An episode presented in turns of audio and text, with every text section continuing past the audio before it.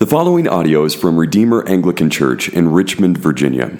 More information about Redeemer is available online at redeemerrva.org.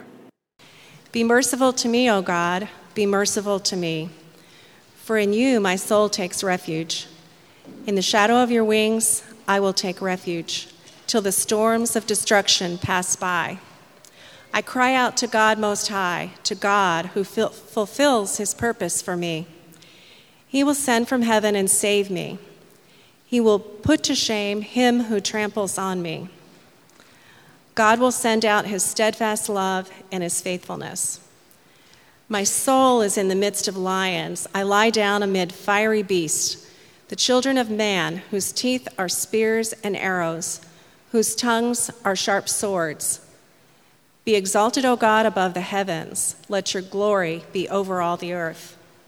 They set a net for my steps. My soul was bowed down.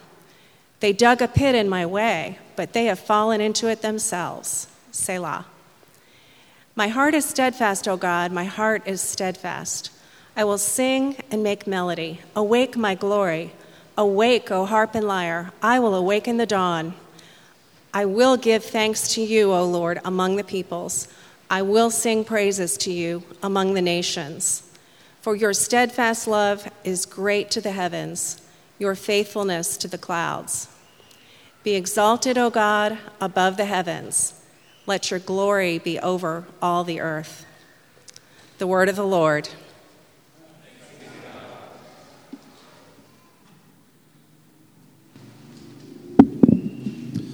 Friends, let's stand for the reading of the gospel.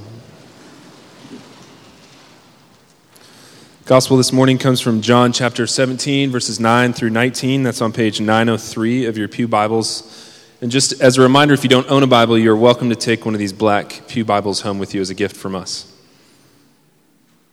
The Holy Gospel of our Lord Jesus Christ, according to St. Matthew. Glory to you, Lord Christ. I am praying for them. I'm not praying for the world, but for those whom you have given me, for they are yours. All mine are yours, and yours are mine, and I am glorified in them. And I am no longer in the world, but they are in the world, and I am coming to you. Holy Father, keep them in your name, which you have given me, that they may be one, even as we are one. While I was with them, I kept them in your name, which you have given me. I have guarded them and not one of them has been lost except the son of destruction, that the scripture might be fulfilled. But now I'm coming to you, and these things I speak in the world, that they may have joy fulfilled in themselves. I have given them your word, and the world has hated them, because they are not of the world, just as I am not of the world. I do not ask that you take them out of the world, but that you keep them from the evil one. They are not of the world, just as I am not of the world. Sanctify them in the truth. Your word is truth. As you sent me into the world, so I have sent them into the world, and for their sake I consecrate myself, that they also may be sanctified in truth. The gospel of the Lord. Praise to you, Lord Christ. Amen. Let's be seated. Well, once again, good morning, folks. I want to wish everybody a happy Juneteenth. I know that some of you are familiar with that holiday and you've been celebrating it for years. Others of you might uh, be new. Uh, maybe this is the first, maybe this will be the first time that you celebrate Juneteenth. But if that's true, um, a happy Juneteenth to you. And if you need a reason to celebrate, that's as good a reason as any. For our Lord is the one who sets the captives free. It's also Father's Day. Happy Father's Day to all of you. Thank you to those of you who've been texting me dad jokes all day long. Appreciate it, giving me good fodder for my kids. My favorite dad joke I've gotten so far from one of you texted me this morning is what did the, dad, what did the farmer say when he lost his tractor? Where's my tractor? That's it. That's the whole joke. Please pray for the Murata kids. Um, uh, so I want to let you all know I know not everybody's been here for very long, but one of the things that I do every summer is, uh, even though it's my privilege to preach uh, most Sundays out of the year, every summer I take a step back for usually kind of eight to 10 weeks or so in order to spend time praying and thinking and working strategically to plan ahead for the coming year. I tend to work on long range projects over the summer. And this is a good opportunity um, to kind of get into a different gear as a church, to hear from a plurality of voices from the pulpit, and a chance for me to sit under somebody else's teaching. Because you know what? My heart needs that too. So, David, thank you for coming to preach to us this morning. Let me say a prayer. Heavenly Father, thank you for uh, my brother and co laborer, David. Uh, Lord, I pray that you would speak through him to us this morning. Would you open our ears and our hearts and our minds to receive your word to us through your servant, David? In your name we pray. Amen. Well, good morning. It's good to be here with you all this morning. Um, my name is David, said. Um, I, for the last uh, five years, have been a part of this church in various capacities. My wife and I moved here, uh, it'll be five years ago this August, with um, our six week old son. And uh, we drove across the country from Vancouver and showed up here on a Sunday morning. And this has been the church home to our growing family ever since. So it is always uh, truly a privilege to be here with you all. Um, the past three years, I've been serving as campus minister at VCU, and I'm now, uh, this coming month, transitioning into my new role, which is to be the assisting priest at the church we're planting called All Souls in the South. Um, it's not called All Souls in the South. It sounded like that. it's called All Souls. It will be south of the river.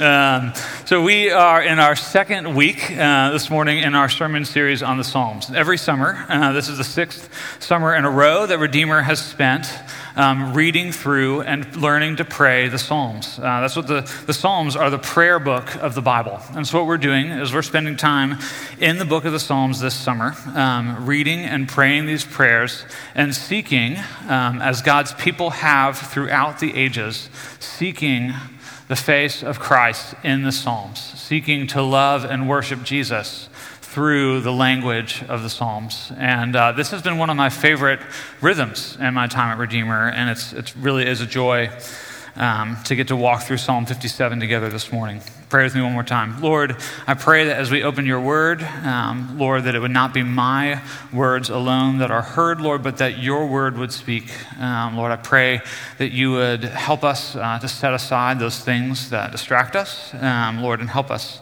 uh, to hear from you this morning. To your name we pray. Amen. So if you're not already there, um, in your black Pew Bibles, turn to page 477. Uh, we are going to camp out in Psalm 57 this morning. And there's a ton in this psalm that I'd love for us to be able to really dig into. But what I hope we see, uh, if nothing else, while we open this psalm this morning, is that in this psalm we are invited to first find our refuge in God and to call to mind God's faithfulness. We're invited to find our refuge in God and to call to mind God's faithfulness. Uh, this psalm is a cave psalm. It originates from a time in David's life when he was being hunted to the death by King Saul and his army, and, and he famously took refuge in a cave for fear that he would be killed. He and his men were in mortal danger. They were hemmed in on all sides, and rightly, they were afraid.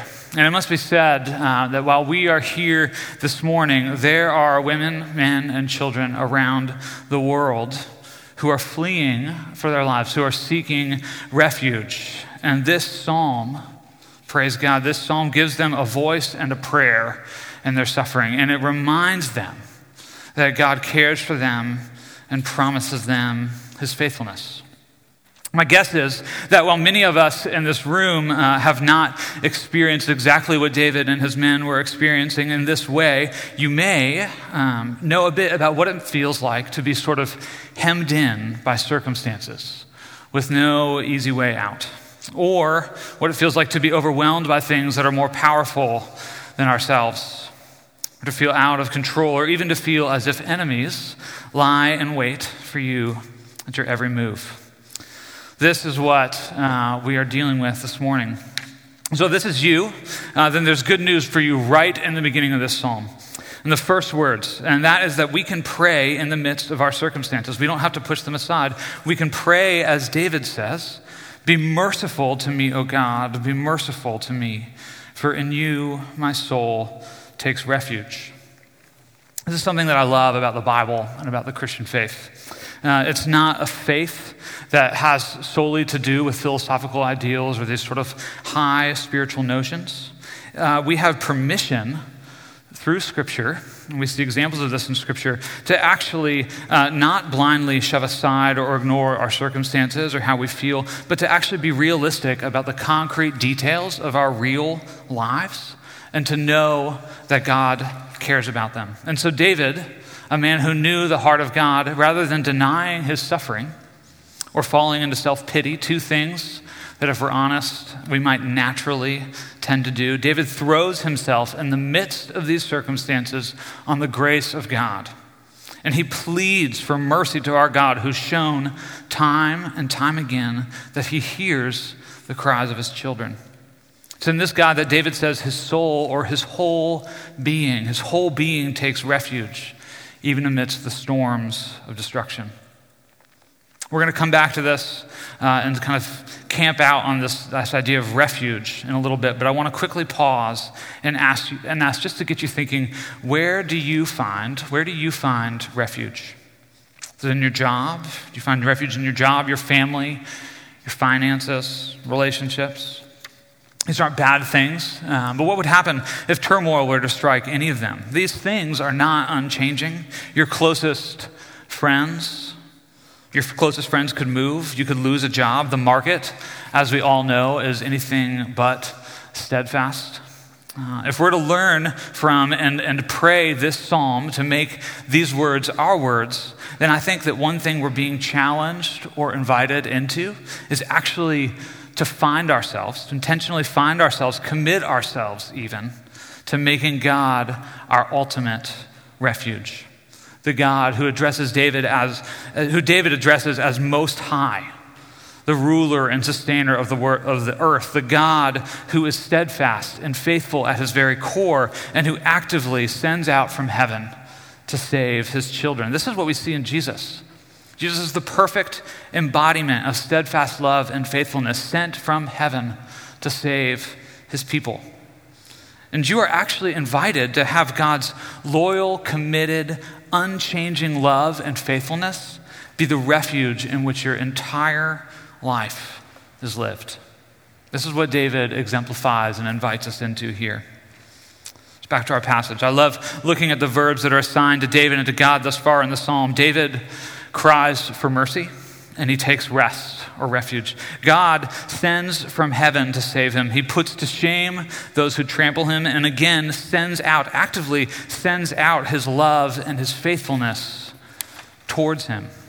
In verse 4, David fleshes out his complaint a bit, and we see again as he addresses God that he doesn't have to have everything together or pretend like everything is perfect, but he can pour out his complaint, even in a dramatic way. He's hurt. He cries, um, he, he cries, My soul is in the midst of lions. I lie down amid fiery beasts, the children of men whose teeth are spears and arrows, whose tongues are sharp swords. In the safety of God's presence, David unveil, unveils his pain. Uh, not just what's happening, but actually how it feels. And let me tell you what I think happens here. I think this is really powerful. This type of intimacy, being vulnerable while calling to mind who God is, steadfast, faithful, leads David into praise.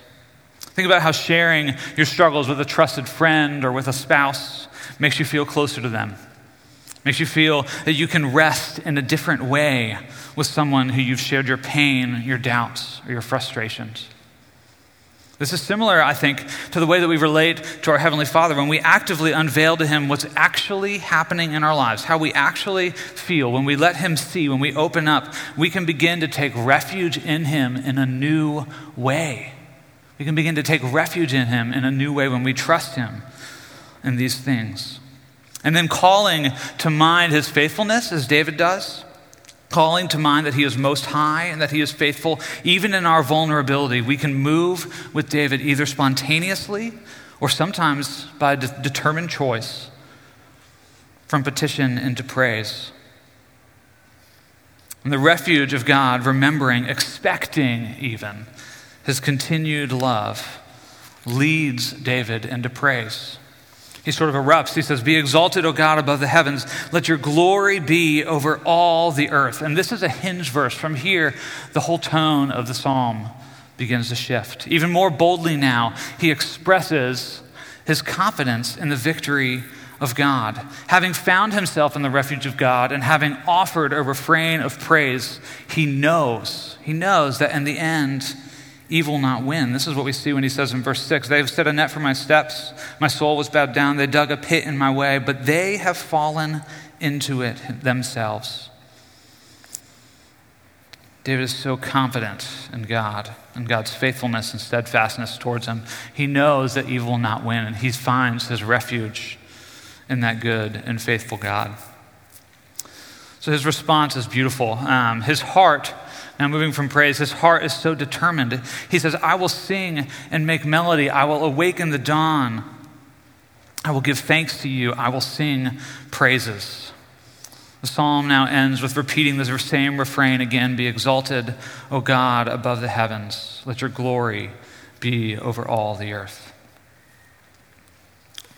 When I asked you earlier to think about where you find refuge, I wonder what sort of things came to mind. As I reflected on this psalm this week, um, I, was, I was thinking about Haley, my wife, and how she's a refuge. I was thinking about friends. Some of you here in this room even have been refuges for me. It may have been that you called to mind uh, the images of the physical places that you call home. But I wonder um, have you all ever thought about how sometimes we actually seek distractions as refuges? I think about my phone as a distraction, an opportunity to disengage. It sort of, it sort of offers a little bit of a sanctuary from the things that are pressing in around me. An escape. It feels ridiculous, right? We talk about this all the time, but, but our phones actually numb us. It helps us forget, at least for a minute. It takes our minds off the things that overwhelm us. And often it overwhelms us more, but it still is this enticing refuge, this temporary relief from whatever it is that we're facing. It's an easy respite, an easy but false cave to hide in. I also think about, for me, hiding, how I hide from or avoid stressful, overwhelming situations in food. Uh, this is a real struggle to fill space where emptiness might reveal fear or anxiety, to fill that space with treats. I think about Ted Lasso. He is the best. Uh, I love Ted Lasso. It's a hilarious show. And, and honestly, on a given weekday evening, I might find myself seeking refuge in something as simple and as temporary as turning on an episode of Ted Lasso, eating a bowl of ice cream, and just zoning out completely. I feel untouchable in that moment. But it's so temporary. Now, of course, I'm not saying that all these things are terrible or that we should, should never have a dessert or watch a silly show, but what I am saying is that we sometimes use these things, these temporary things, as hiding places. And that is a problem because they will let us down. You all know the feeling when you've pushed aside your fears or your stresses all day, you've sort of found subtle ways to numb them all evening, and then you lie down to sleep, and what happens? They rise to the surface. And you're without defense. Well, we don't know all of David's inner life. We do know a lot about him through the stories of Scripture and through the Psalms. We can be confident that he too took refuge at times in the wrong things in his life, whether that be his power, his status, or his relationships. But I think what we see in this psalm is both a recognition that God, in the end, he finds as his only true refuge, and a recommitment, a recommitment to seeking sanctuary in him alone. It's as if when everything was stripped away and no false respite remained, David found himself in the palm of our Heavenly Father's hands. From the cave, he calls to mind God's firm and constant commitment to him. He's not only looking to himself, you'll see. That would be terrifying if he was only looking in at himself and his own circumstances. He calls to mind from, from, the cave who God is, always has been, and promises to be. And then with the strong confidence that stems from calling to mind who our God is, he's able to confidently say, The Lord is my refuge. A little over 10 years ago, I was in a season I think was, was the, really the hardest season of my life to this point. Um, it felt like, it, I mean, it truly felt like everything that I loved and, and, held to was being taken away from me. It sounds very dramatic, I know. Um, but in this season, I felt completely alone. I was, I was under a ton of pressure at work. I was staying up super late um, watching shows on Netflix because I didn't like to fall asleep in silence. I was afraid of that silence. Uh, I was finally firmly rejected. The door was finally firmly closed um, for me to be, and I, I really had kind of tried to be in a relationship with this one woman for a long time, from college through the beginning of my 20s, and that door was finally firmly closed, praise God. Um, but at this moment, um, I find myself in complete, and, and, and, just really what felt like total despair. I was struggling so hard um, with doubt and loneliness, and I was very angry with God. I felt like I was in a, in a, in a hard and in a dark place, and I could only see myself moving further into that. My view of my circumstances was turned completely in on myself. Remember when Danny spoke a couple weeks ago about how sin turns us in on ourselves? And with only the vulnerable, hurting, fickle David in view, I was paralyzed. I felt paralyzed by both fear and sadness, and, and I really felt trapped. Things were so bad. Uh, I was living just outside of New York at the time, a long, uh, very ugly, very traffic filled drive up 95 in the Jersey Turnpike from the people that I knew and loved most. Um, things were so bad that I actually, that spring, um, had a series of good friends who were committed to me that came up to visit and check on me and be with me. My dad even came up and just spent a really meaningful weekend with me in this pain. And ultimately, with their guidance, um, I, had to, I had to really let go of just about everything up there. And essentially, I had to flee for help. Um, I let go of so many things that at that time were just felt core to my identity. It was so hard. And but you know what I found, and this becomes increasingly clear as I look back over time and, and processing this with a counselor and with community over the past years has been helpful in this. What I found is that the entire time, and I'm so confident of this, the entire time the Lord had me. I was under the shadow of his wings. He protected me. I felt trapped. I was so close to despair, but he held me. He was faithful. And I really feel like he sent from heaven, as David says in this psalm, and he saved me. Actually, as I reflect on this and so many other times in my life, I see that he has indeed, as David said, sent out his faithfulness and his loyal love towards me my whole life. And that it's not that I haven't suffered, but he has been constant, committed. And so the right response for me is actually as David did, which is to boldly call on God for mercy in the midst of our lives, to call on God. This is our response to call on God for intervention, for his continual, unwarranted favor, to seek, to rest in his refuge. This actually takes confidence. To rest in God implies that you believe he will hold you. Rest in his refuge. And finally, to respond to him as David does in the psalm in praise. Before I finish, I want to offer just a couple suggestions for how to, how to move forward with this. Uh, first, I'd like to challenge you to take some time this week to simply call to mind God's faithfulness. This could look uh, different for each of us. Uh, it might be that you'd like to sit with a pen and paper and write out ways that you've seen God work in your life. Or it might be that you could call up an old friend or a new friend and remember together God's commitment to you in your lives over the years. Uh, I hung out with a friend on Tuesday night on his back porch. This is a, a man that I have been uh, walking through life with for 15 years now. And we told a lot of really funny stories and we laughed a lot. And we also remembered together as the evening got late God's faithfulness to us over these 15 years, his protection, which has been so evident in our lives as we reflect. And I'll tell you, I didn't go into that night even looking for that particular conversation, but I left there confident that God is my refuge, that He is with me and will continue to be faithful to me. The second thing uh, that I'd like you all, that to challenge you all in, uh, is to pray this psalm. Guys, the words that we use really matter. They really do shape us. Praying the words, Be merciful to me, O God. In you I take refuge. You will send out your love and your faithfulness. Be exalted, O God, above the heavens. Actually trains and shapes our hearts. Part of learning to take refuge in God um, is, is actually praying, Lord, in you my soul takes refuge. In the shadow of your wings I will take refuge. I'd love to challenge you all to pray these words this week over and over again.